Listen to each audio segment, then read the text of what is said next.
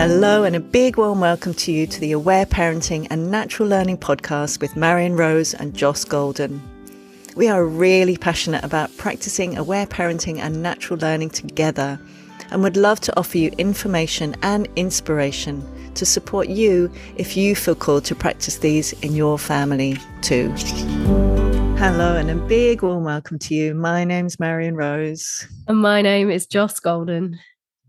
And today we are yet again returning to Aletha Solter's amazing, gorgeous, wonderful list of the Aware Parenting Principles of Learning. And today we are up to a really powerful one, which is number seven, which is earlier is not necessarily better. Each child develops at his or own rate. It's normal for children to lag behind in some skills while they are busy mastering others. And oh my gosh, isn't this one that we could really talk about for 10 episodes because it's such a key element of natural learning and something that really differentiates it from traditional schooling. Yeah, it's probably the most important element of natural learning this idea that each child is on its own unique journey with its own unique timing and its own unique interests and that we can trust our children to to find their way and to to get there in their own time. And that's yes that's probably the most important aspect of natural learning. And aware parenting too Yes, and we were having a little discussion beforehand, weren't we? And thinking about how, of course, in a school environment, the reason why schools want all children to be doing the same thing at the same time is because if there's a large number of children, which there are often in a classroom, and because of the way often teaching happens in schools that that's how it needs to happen. They want all the children to be at the same level because that supports them to continue teaching in in the same way that they do which is very is the word didactic? I don't even know. Is that the word, that kind of, i don't know. But anyway that's you know the kind of teaching too that still often happens. And and so really understanding that that's actually not how we are designed to be as humans. We are each unique beings with unique talents and unique interests. And in no way, or I'm imagining again in any indigenous culture, you know, every baby and child would be being watched for what their skills are and what, you know, what their family lineage is and what particularly they're interested in. And some might be really amazing at going down fast rivers with, with a paddle, and others might be, you know, amazing at kind of, I don't know, whatever it is. And that's, that's celebrated and honored. Whereas in the schooling system, so often it's the opposite, isn't it? Differences are, are, are kind of squashed and seen as something wrong with the child. Mm. And how painful is that? Yes, that's right. It's such a narrow focus in the school about what they're actually most concerned about in terms of children's learning. And it's really this very narrow focus that, and then they're trying to fit everybody into that narrow focus in a way that is just not doesn't doesn't capture at all the the uniqueness of of each individual human and the fact that we are all different with we have all got different timings and different interests and there were some things when I think about my own schooling experience, there were some things that I loved to do that I learned fast. And there were some things that I really didn't enjoy or that I found really challenging that required more time.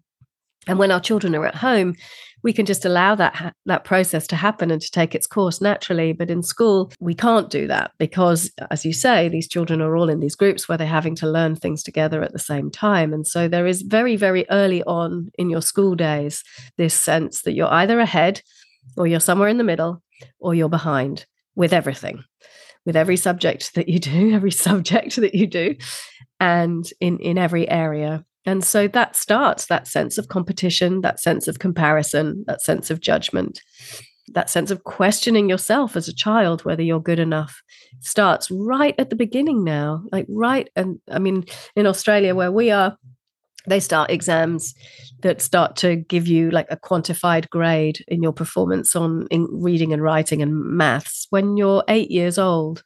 That was my experience as well. At eight, I had exams.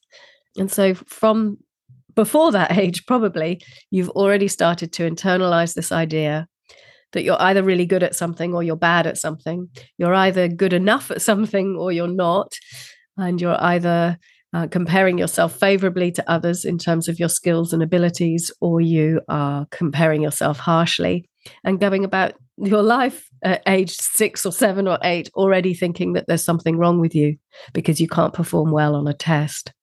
That's so painful, isn't it, Joss? I, I love what you say, but I don't love it. To you know, I, I really acknowledge the core beliefs that get put in place so early, don't they? And we were talking about this as well, how as adults, then because we've experienced that so often, the the comparison and the judgment and the we're too slow at this or we're too fast, and someone else, you know, to always to look to what other people are doing uh, in in comparison to us, and that's where we learn all these horrible things that are still affecting most of us as adults where even if we're doing our utmost not to do that, we we're looking at what other people are doing, and it's so easy then to move into comparison or just feel uncomfortable feelings and to believe that we're not enough and that we should be doing something different or we should be more like someone else. And how much emotional turmoil is put in place in those early years because of that whole system mm. and how wonderful for our children to to not experience that to not be compared to other people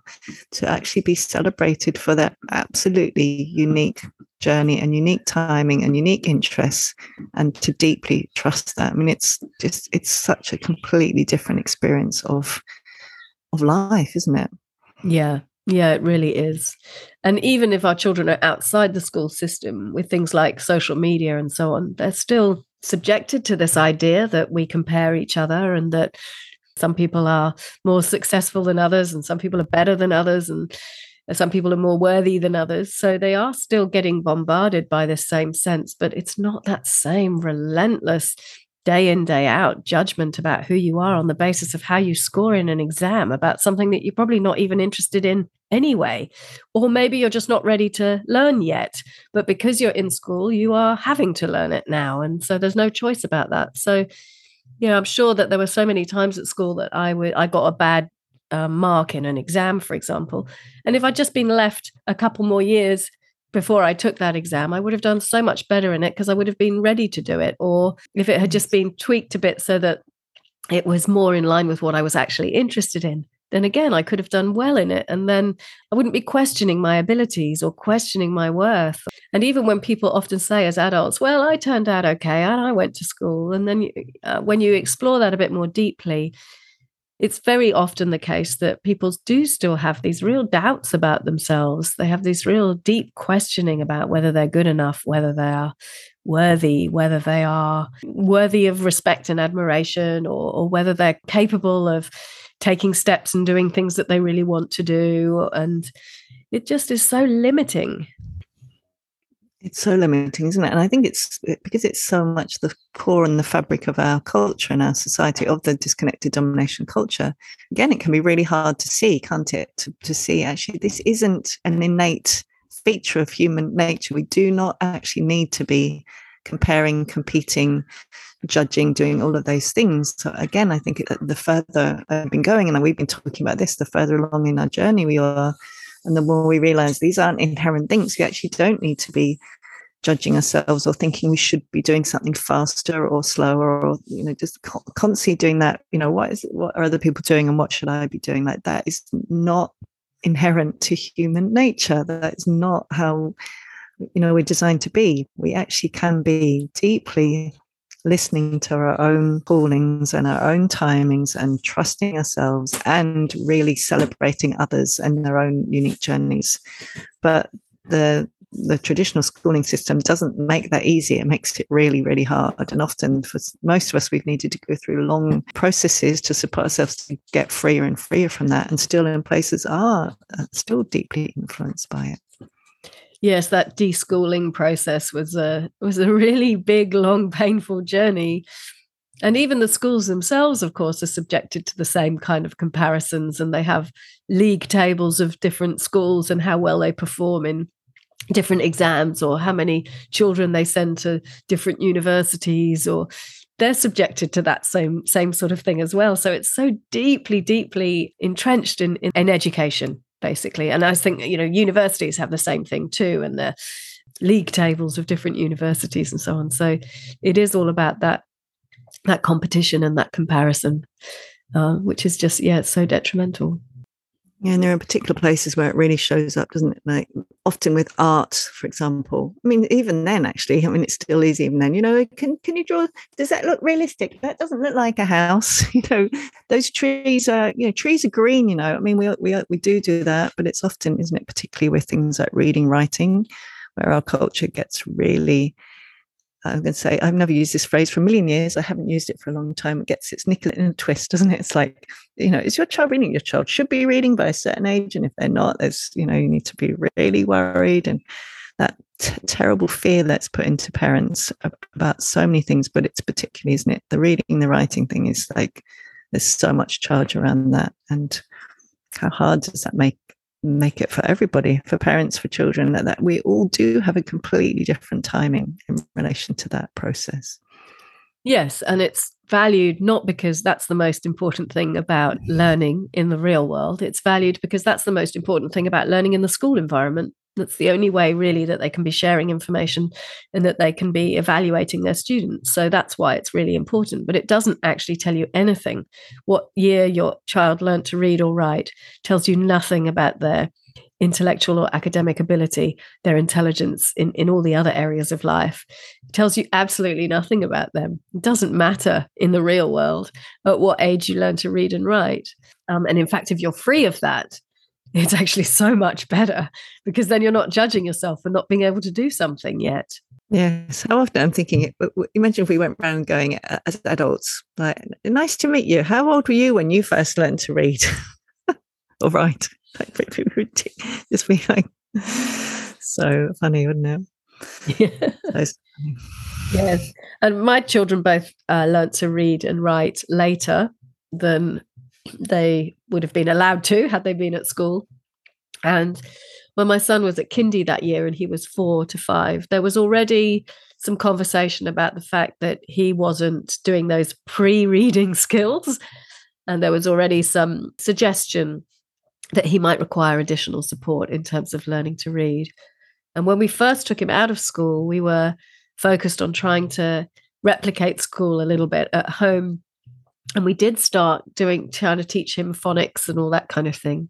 And then gradually we got more and more free of that and just allowed him to explore things in his own time. And he reads he's a brilliant reader now. And it doesn't matter at all what age he started. And my daughter had the same thing. She also started reading late in fact later than him and had a completely different process in learning to read and I could see that the way that each of their brains were decoding those written letters and those combinations of written letters into the sounds that they were able to to then make sense of and understand the meaning behind those words. I, and I love all that stuff because of my training in speech pathology, but I really love that. So yeah, I just noticed that both of my children had very different timings, very different processes around learning to read. And I love that being at home allowed them to just find their way with it themselves that suited their brains and their way of processing information because there's not just one way to do these things, and there's not one time to do it in either. I loved hearing how much you enjoyed that, that, watching those specifics and really seeing that process. And that, that's another thing I loved uh, about that whole natural learning at home is so many hours and actually seeing that process for them. It's, it's, it's like magical wondrousness, isn't it? To actually get to see how they are making sense of this information and internalizing it and then being able to replicate it. So mm. incredible. Mm. I also saw for my son and daughter had completely different ways of being with reading, writing and completely different processes. And you know, just again, I'm, just loved that they got to do it in their own way. I know for my son in particular, I might have shared this already, but whenever we did workbooks, which we tended to do near to a moderator visit, because I wanted kind of official, official ways, and he just refused, when you're talking about the tests, he refused to answer it in the way that they would want. So he would always find a way of, so if they wanted it in writing, he would, I don't know if it was maths, he would kind of draw little diagrams rather than write things in words. So he always found a way of answering it really uniquely. And I thought how interesting, you know, in a test, everything would have been marked as wrong because it wasn't what they were looking for, but he totally understood what was, what was happening. And I, I just loved that whole process just not wanting to be a part of that. No, putting everyone in the same box. It's so unenjoyable, isn't it? And and really judging people and and often diagnosing children if they are they have a different pace. Not even if they're slower, they just have a different pace and a different set of interests and a different desire and interest and willingness to learn. It's I find it very painful to, to see then that becomes seen as something wrong with them rather than children being uh, so often the indicators of what is so awry about this system. They're, they're like the canary in the coal, coal mine. They're the ones who are actually saying, hello, this system is really not working for anybody here. And it's so painful, isn't it, when they get judged rather than actually seen for, for who they really are as unique beings on a, on a beautiful journey. Yes, and it's interesting if we remember like when our children are born, and if those of us who have more than one child, we can see right from the beginning how different they are and how different their processes are and how different their timings are. And maybe so one of our children might learn to walk much earlier than the other, or they might learn to talk much earlier than the other, or you know, all those differences that we see in our children throughout those first few years of their lives and then there's suddenly this uh, this expectation that when they start school all of those differences will disappear and everybody will have to do things at the same time. It, just doesn't make sense does it? No it's not it's not even actually rational is it? When you actually think about it. No. Uh, the, and the thing that i'm really grateful for as well as about the social differences i know for my children. They're both really, I call them highly sensitive. But we did the we did the highly sensitive test recently, and my daughter came out completely not highly sensitive. And I've always been going on for years about how highly sensitive she was. Anyway, I think that's because the test. Again, I don't think actually the test is measuring what, what it thinks it's measuring. But that aside, they really liked uh, spending a lot of time at home or just just with us as a family or with uh, just one other family or two other families for a long long time. They really didn't actually want to spend much time in larger groups and i'm so grateful that i really could support them in in that timing. So even for birthdays you know again it was quite small numbers of children and it was only until they both got to i think actually it was a kind of a similar age for both of them actually about 11 where they actually suddenly like, I want to spend, you know, I want to be with people my own age a lot of the time. And it was a really big shift that happened for them. And you know, same for like sleepovers and all those kinds of things compared to children that go to school where often those things, you know, often around that, you know, five and six and so on. And there's often big birthday parties with everybody in the class. You know, we really got to go at a different pace. They really had a different, completely different journey around that. And I'm so grateful that they could really listening because I know for me as a highly sensitive person, I would have loved to just really been hanging out a lot of the time with, you know, one or two other people rather than 30 other people.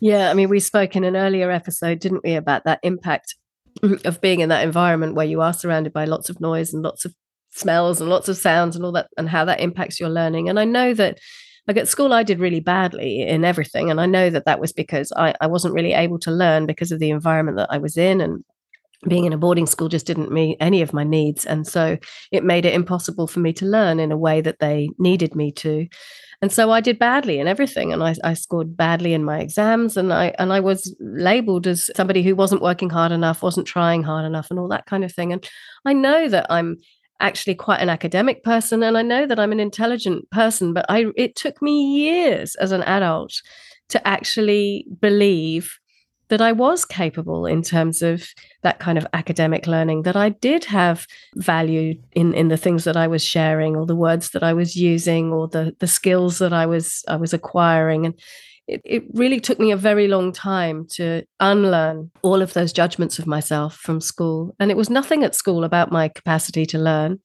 It was about the environment that I was in and the impact that that was having uh, so I just, yeah, my heart goes out to all the children who are not thriving in the school environment and whose learning is therefore being impacted and who are then being judged or criticized or compared or scored in a way that makes them feel bad about themselves and bad about their skills and their abilities.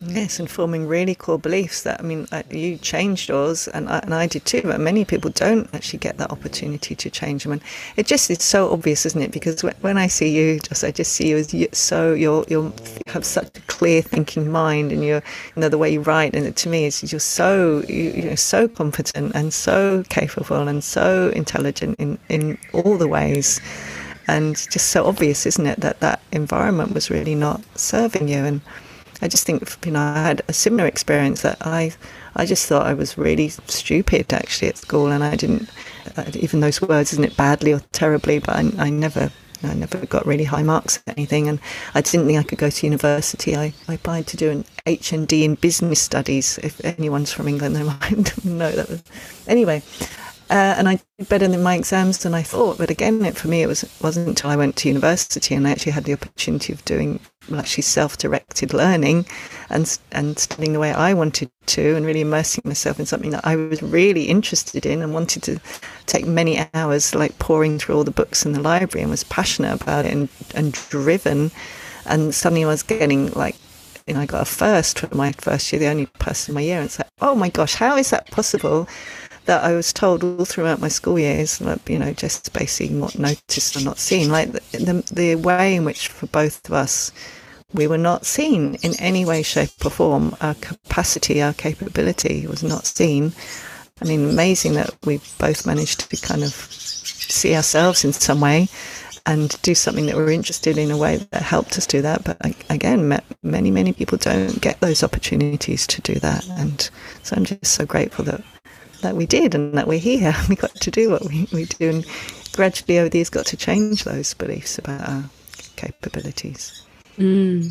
Yeah. And what a painful process to have to go through rather than just being valued and, and celebrated for who who we were and, and how we were showing up each time in each situation. And yeah, how amazing like that you were judged as being not very smart and then you end up at Cambridge University and now you've got a PhD and you know that is it's just such a narrow narrow way of looking at human beings. It's, and it's so damaging for their for their development and their beliefs about themselves. And yes yeah, so many people think that they're stupid because they didn't do well at school. And that's just you know that just is so undermining for people. And and to have to go through all that work. And then i think if we hadn't had those experiences at school imagine what more we might have been able to do in the world and how, how more we might have been able to contribute in a bigger way. So yeah it's really devastating for people. It's really devastating isn't it? Yeah. And that's not even just in the academic terms. I mean think of all the other skills and capacities that we wouldn't we weren't supported in that we would have loved to have done. I think for both of us art would have been something we would have loved to have done more. And just there's all those, I feel quite a lot of grief and sadness thinking of all all the children, all those little bright souls, and you really see it, can't you, in those early years, often before this conditioning comes in. The the two year olds and the three year olds who are like, you know, just wanting to learn. I think there are studies even, aren't they? They ask children at that kind of age, you know, what do you want to be? And do you care about and that, that you know that's the the imagination of like you know I want to be a scientist or I don't know all the things and how that often changes but yeah all the lost not only not only for us as individuals what we what we lost but also what the world loses what the culture loses in in all these core beliefs that happen. Because I didn't know because I didn't learn to read at five or six there's something wrong me and I can't read. Think of all the people that might have wanted to write books or novels or be poets who actually didn't who just gave up on those dreams because they were told that they you know they weren't doing it quick enough. And i think actually often people who take in inverted commas longer often there's because there's a completely different process happening there and often they have particular gifts and skills in those things that that don't get seen if they're being judged that there's something wrong with them because they're not doing a certain thing by a certain age yes Yes. I mean, the more we talk about it, the more ridiculous it sounds. that's how most children grow up. And that's the experience for most kids. How, how can that be? How can we have got to this stage where that's how it, that's how we value, that's what we value. And that's how we judge each other. Um, what I love about aware parenting as well is this sense of trust, trusting our children, trusting ourselves, trusting the process, trusting their own amazing innate skills and capabilities to heal and and to learn and all of those things and it just seems that the mainstream culture is so that's so missing in mainstream culture that sense of trusting trusting our children and trusting ourselves. And i love this component of aware parenting that and i just see it being so liberating for our children to grow up with this sense of trust in their own unique perfect timing and their own unique interests and so on. It's just such a a beautiful way to allow our children to to blossom and to to bloom into the people who they are meant to be, who they came here to be, rather than to be limited in somebody else's judgments and expectations.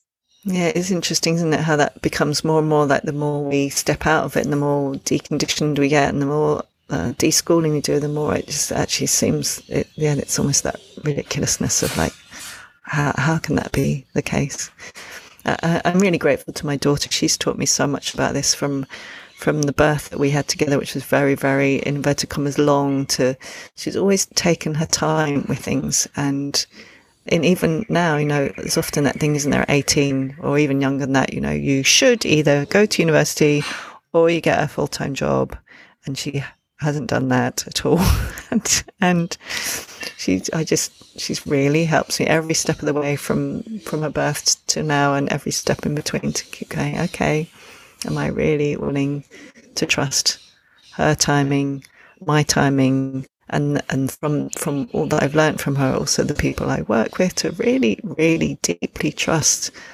I'm going to use the word soul, which I know isn't you know Aletha specifically. There aren't any kind of spiritual or deeper senses of that, but maybe I won't use the word soul, but you know, a deeper, the deepest part of ourselves that is unique, that, that, that we have a calling and we have a timing and to really trust that in a human being and to to actually get rid of the shoulds and the have tos about you know what we should be doing at any certain age or what we should know or it's it's profoundly liberating to to do. Mm. I feel a sigh of relief. Mm. yeah it's so lovely. It's so beautiful. And that just getting rid of those deconditioning ourselves from those ideas of being behind. It's just it's such a it's such a loaded un, unpleasant word. Mm, yeah, just to be free of that at whatever age our children are, that they will find their way in their own perfect timing. So beautiful. I love that you're bringing up that just the word behind. I often have it with people doing my courses and they say, you know, I'm sorry I'm behind. And I just like to say a million times like there, there isn't any behind. I really deeply trust your timing again, I just want to thank my children for really helping me, helping me to really embody that. Mm. And for, you know, for all of us, and for our timing too. You know, I'm 54, and I've been wanting to write a book and publish books since, since I was at least for since I was 30. And it's, it's actually happening now. And rather than saying, "Oh, it's finally happening," well, I've taken my time. So I really deeply trust the timing of all things. It's like in nature, isn't it? Like an oak tree is has a completely different timing in England to a what would be a fast growing tree here in Australia. Just you know, a lot of the things grow really fast here because there's a lot of rain, a lot of sun. It's completely different to, to a, an oak tree that takes many many years. How how can we compare? It would be like comparing an oak tree to a Australian tree that I can't name and I'm not going to judge myself for not being gum trees. They don't even grow that quickly palm tree. Palm trees grow quite quickly comparatively. Comparing a palm tree to an oak tree would be like, why would we even? It's clearly would make no sense. Yes. To say to that palm tree, hey, palm tree, you're growing too fast. Oak tree, hey, oak tree, look over there at palm tree. You're really going way too slow. Look, you know, palm tree's way, way ahead of you. Like, what nonsense. yeah. Yeah. And then, like you say, I mean, I've learned so much from you about this too in, in courses of yours that I've done where you do have this real liberating expression that you you use to say yeah trust your timing there is no behind and and you know we see it in in our communities and things that people say oh i haven't done like it's almost like i haven't done my homework. Hmm. It's, it's so lovely for people to know that no that we, we're not subjected to that anymore. We can free ourselves from that conditioning. That's all come from school. We can let that go no, you will find your way in the own at, the perfect time to be doing whatever it is that you're doing, and it doesn't have to be. There's no need to compare ourselves. There's no sense in judging ourselves in comparison to everybody else because we are all on our unique journey. So it's nonsense. And the same with aware parenting as well, and how beautifully liberating that is to be learning not to compare ourselves to other parents or, or to judge ourselves harshly if we're not being the parent that we want to be or if our children aren't sleeping through the night yet or any of those things and instead to have this deep trust that it, we're in our unique families we're going through our own unique processes and we're learning and applying things in in its own perfect timing. And i love that about about both of these things and, and i love it particularly about practicing them both together. I think it's so powerful Mm, it's so beautiful, isn't it? And and even that, like with courses or books for reading or anything as well. There's also that sense often, isn't there, that not only that we have to do it at a certain time because that's what we got told in school, but we have to do all of it. Like you do a course, there's often that we'll bring that conditioning with us, and I've managed to drop that. You know, we should do all, and we should do all in order, and we should do every module. Or if we're reading a book, we have to read the whole book and listen to all the have tos and shoulds. What about instead? It's like actually maybe the modules or parts of it that don't interest us and that actually it's really helpful for us to really listen. Actually I don't want to do that bit or I don't want to read that part of that book or and and to to not only trust the timing but actually that not everything is for everybody. So even if we've signed up for something whether that's a course or a training or a reading a book that that doesn't that doesn't also mean that we have to do all. Mm, absolutely yeah. And i notice in myself when i have something that i want to do, if I start coercing myself and going into those, I must do it, I've got to do it today, I'm behind, I said I was going to do this, or any of that, then what I end up producing is it's not an enjoyable process, first of all. And what the uh, the result of it all is is not how I want it to be. Whereas instead, if I just allow myself to to flow when it's flowing and to leave it when it's not flowing, the result is a much more enjoyable process in the creation of that thing and also something that I'm so much more I'm so much more delighted about sharing in the world if it's an article or something like that. And I do often find myself thinking going back into those shoulds and those that sense that there's a deadline and that I've got to hand in my assignment and all those things. And it just adds so much stress and unpleasantness to the experience. Whereas instead, when we are just free of that, the whole process becomes so much more enjoyable and so much more effective. Yes, even that word deadline. Did you did you I ever share with you where it c- comes from, the meaning of it? Anyway, you look it up. It's very unenjoyable. So all of these words are like so full of oh, heaviness, aren't they? Again, it's such a big journey, isn't it? We have been to traditional school to actually gradually, gradually, gradually over time notice that more and more and more, where we are coercing ourselves and shooting ourselves, and more and more and more really listening to our own timing and really trusting that and seeing that when we do that, that's when the, you know, like you say about articles you write, that's when the most wonderful ones happen, when we really listen to ourselves. And exactly the same with our children, that they, know, they may suddenly want to learn a musical instrument at 17 or 25 even or you know whatever age 53 we might we might suddenly just want to start doing something be ready and willing. And goes to say that that's you know, any preferable than starting when you're three and it isn't. Yeah i know there's this real sense and that comes from this earlier is better idea as well isn't there of if you want to be really good at something you have to start it when you're young. Otherwise you don't have time to master the skills and i just see it so differently now that if you want to be really good at something you allow yourself to find it in your own time and then you dive into it with passion and enthusiasm and that's how you become that's how you master those skills. That's how you become. I mean even that word mastering is pretty horrible but yeah it's it, i just see that that's that i don't think that's true at all anymore. No I really wanted to go to learn to um, do ballet on and I did it a bit as a child and then a bit as a teenager, and then I started again in my early forties, and I got onto pointe when I was like forty three or something like that. It's like it's so wonderful. I'm actually really glad I didn't do it as a child because I then really realised how much it wrecks one's feet, and I was glad I hadn't done that when I'd been little. So again, like really seeing that there are always reasons why we're not doing something when we're not doing it we can really trust that. Mm. Yeah. And again, it just comes back to the limitations of the circumstances of school. That it has to be like that. It has to be that way. It has to be that yeah, everybody has to hand in their assignment at the same time. Otherwise the teachers can't mark them. And you know, it's just it's all part of the same system. That's how it has to be. But I'm just so glad that my children have been free of all those limitations. Yeah. Let's really see that in them, can't we?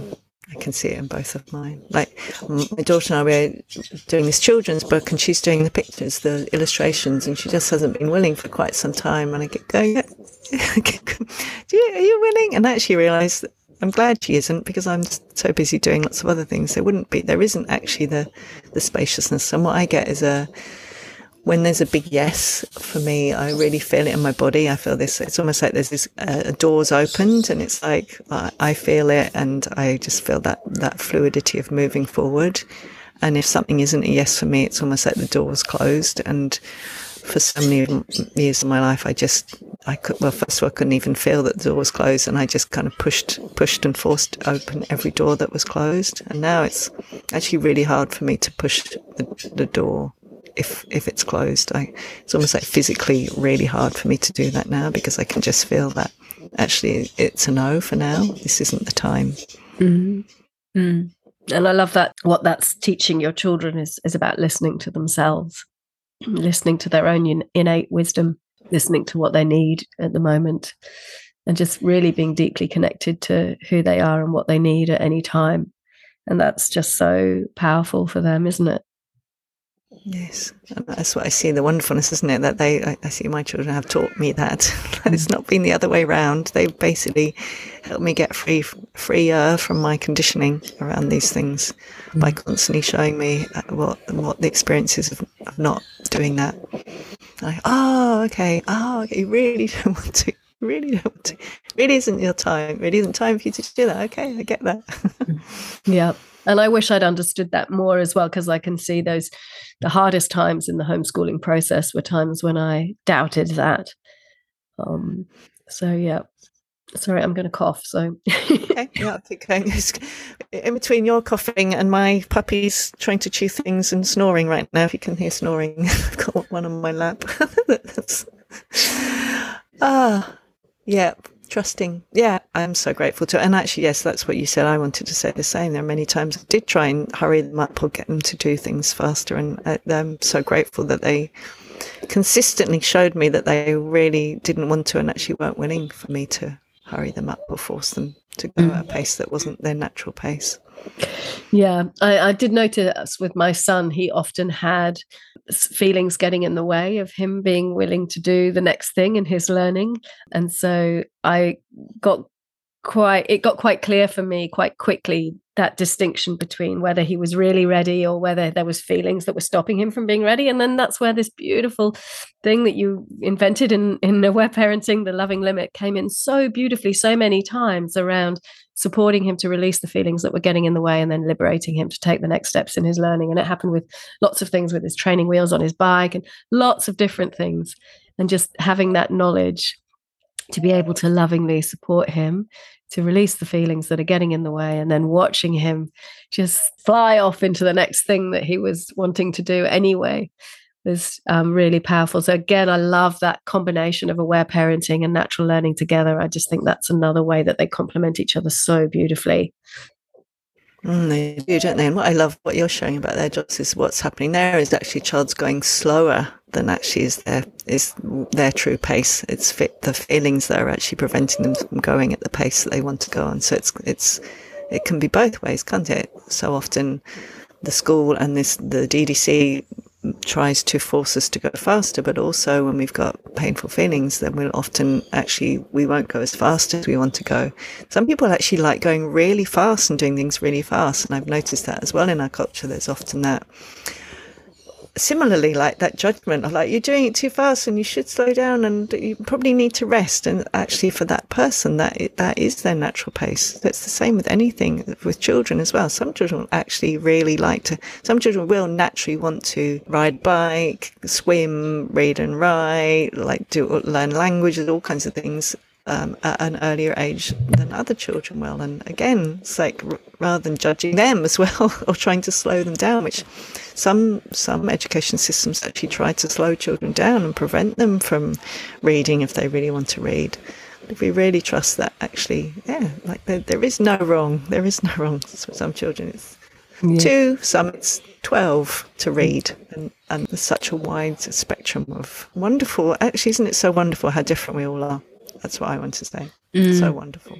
Yes, absolutely. And I mean, we're focusing on the sense of children t- taking longer to get to things or being behind. But of course, yeah, the same is true, like you say, of children who are ahead uh, in terms of you know, them having to be so bored and uninspired in a classroom when they're ready to move on to next things and they are particularly skilled and, and interested in something. And then all that skill and all that joy and all that sense of achievement that they get is is just taken away from them when they have to sit and wait for the rest of the class to catch up so that they can then go on to the next thing. So it doesn't do anybody any favors regardless of where you are in that whether you're ahead or whether you're in the middle or whether you're behind it still doesn't serve you anyway. No, and often children like that often get diagnosed with things as well, or not seen or not understood actually because they're just really bored and yeah, sometimes that can be seen as all kinds of other things going on rather than actually they yeah they actually want to learn. They want to learn more about something in particular. They they've got this concept. It's horrible isn't it? As an adult isn't it horrible when someone keeps telling you something that actually really got it inside out back to front? Why do we want to why would we want to sit listening to more? Yeah. Yeah. No option to fast forward in the classroom. Yeah. yep Mm. Wow. So I was also wanting to talk a little bit about like the the gradings and the certificates and the the honors certificates and, and all of that as well. I love how you talk about the DDC and and how what a powerful tool it is of the DDC to be starting off our children at school wanting to try to get a certificate so that if you get if you get a certificate then your parents are really proud of you and it's posted on Facebook and all that kind of thing about um, your achievements and and to have your your value again it's about quantifying or i suppose then that's qualifying but anyway it's it's about judging your value and and doing it in a way that uh, compares you to other people and how painful that is I love how Alfie Kohn talks about that. The more you reward children, the less they're actually willing to do, um, or the more dependent on rewards they become in order to do things. And so for the children who are rewarded, it's not helpful. And for the children who aren't rewarded, it's not helpful either. So I love how clear Aletha talks again about aware parenting and about not having punishments and rewards in the family. Sorry, my dog is barking in the background. And he obviously agrees how how damaging it is for for children to be to be subjected to those kind of rewards as well. So the other end of the spectrum where you're being judged in that way. I want to speak for the dogs as well. My experiences as as well that dogs are actually quite similar too, and that actually a lot of the ways that we see dogs and that whole rewards and punishment thing, we can we can translate aware parenting into aware dog um, support. so all beings actually, they don't they? They want to connect. Or mammals anyway, they want to connect. They want to be part of the family. They want to. They, oh look, feathers starting to bark as well. so, yep, yes, we agree. And isn't it? It's such the foundation of respect, respecting children, isn't it? Like really seeing them as a unique being and being so interested in them and and really like and having that time and again that's really impossible if it is an environment with one or two adults and 15 to 30 children that's just impossible time wise to be able to inquire deeply into the to their inner workings and what they're interested in, what they want to do, and when they want to do, and how much of it they want to do. It's like the whole system is it's it's impossible for that to happen. So you know, so much compassion for teachers and all the people in that system are trying to improve it in ways that it's just not possible to do really because in that system inherently is not is not how we're designed to be. We we're also not designed to be just one or two parents with one or multiple children either, which also makes often homeschooling really hard, you know, natural learning if we live in those environments. But uh, to actually see what, how we're designed to be, designed to live in large communities where, yes, everyone did gather together, but each person was, would be seen as a, having a unique contribution to make, not squashed into a box. Mm, mm. Yeah, and there's that sense that you our children don't experience our love as really unconditional if we're also using judgments and rewards and things like you know if you're a good girl or you're a bad boy or you know those sorts of words it, they, our children can't experience our love as unconditional if if we're loving them more when they're achieving well at school or when they're you know getting a prize for being the best student or you know whatever it is it's there's no unconditionality there then yeah. And I think that often shows up in children, doesn't it? Where there's that, so often that starts to show up where suddenly children like, uh, you know, have big feelings. They want to be first. They want to win the race and they want to win the game. And, you know, because they have started to really internalize all those things often from school and other environments where it is the and the whole DDC is based on, isn't it? Fastest, quickest, most. The slowness is not honoured. The, the quietness is not honoured. Like all of those things. So yeah, we're we're, we're doing a lot to get free from that, aren't we? Yes, yes, yes, yes, yes. Ongoing process. Going for us. Yeah. Oh, I love talking to you, Joss. Yeah, me too. Apologies for the coughing and the blowing my nose every five minutes and pausing and switching off the microphone. yeah, apologies, mine for the snoring and the and running off to go and stop the dogs from chewing on the electrical wires. but actually, I wonder if, if the further we go on, Joshua, we won't be apologising for any of that mm. because we'll just be saying, "Hey, we're actually doing it from our real life, and that's actually what we're really wanting to model, isn't it?" I think absolutely. Actually, that's what Aware Parenting natural learning stand for: is us unconditionally loving ourselves and actually living from a real life rather than from a some kind of pretend reality. Yes, and, and celebrating imperfection. Let's keep doing that. Yeah. yes. Yes, yes, yes, yes. Is there something that you would Anything? like to invite anybody to think about as a related to this? Mm, yes. Were, were you hurried up or or slowed down in in things as a child that you can really remember that you that perhaps you might even see yourself um, being affected by now. And yeah what, what would you like to what love would you like to give? What what support would you like to give to those parts of you so that you can really really next level trust your own timing? Mm. no that's yummy. Yep. Mm. and i suppose i'd like to say the same but for your child can you see all the times that your child has been able to learn and acquire amazing things with just your loving attention right there with them.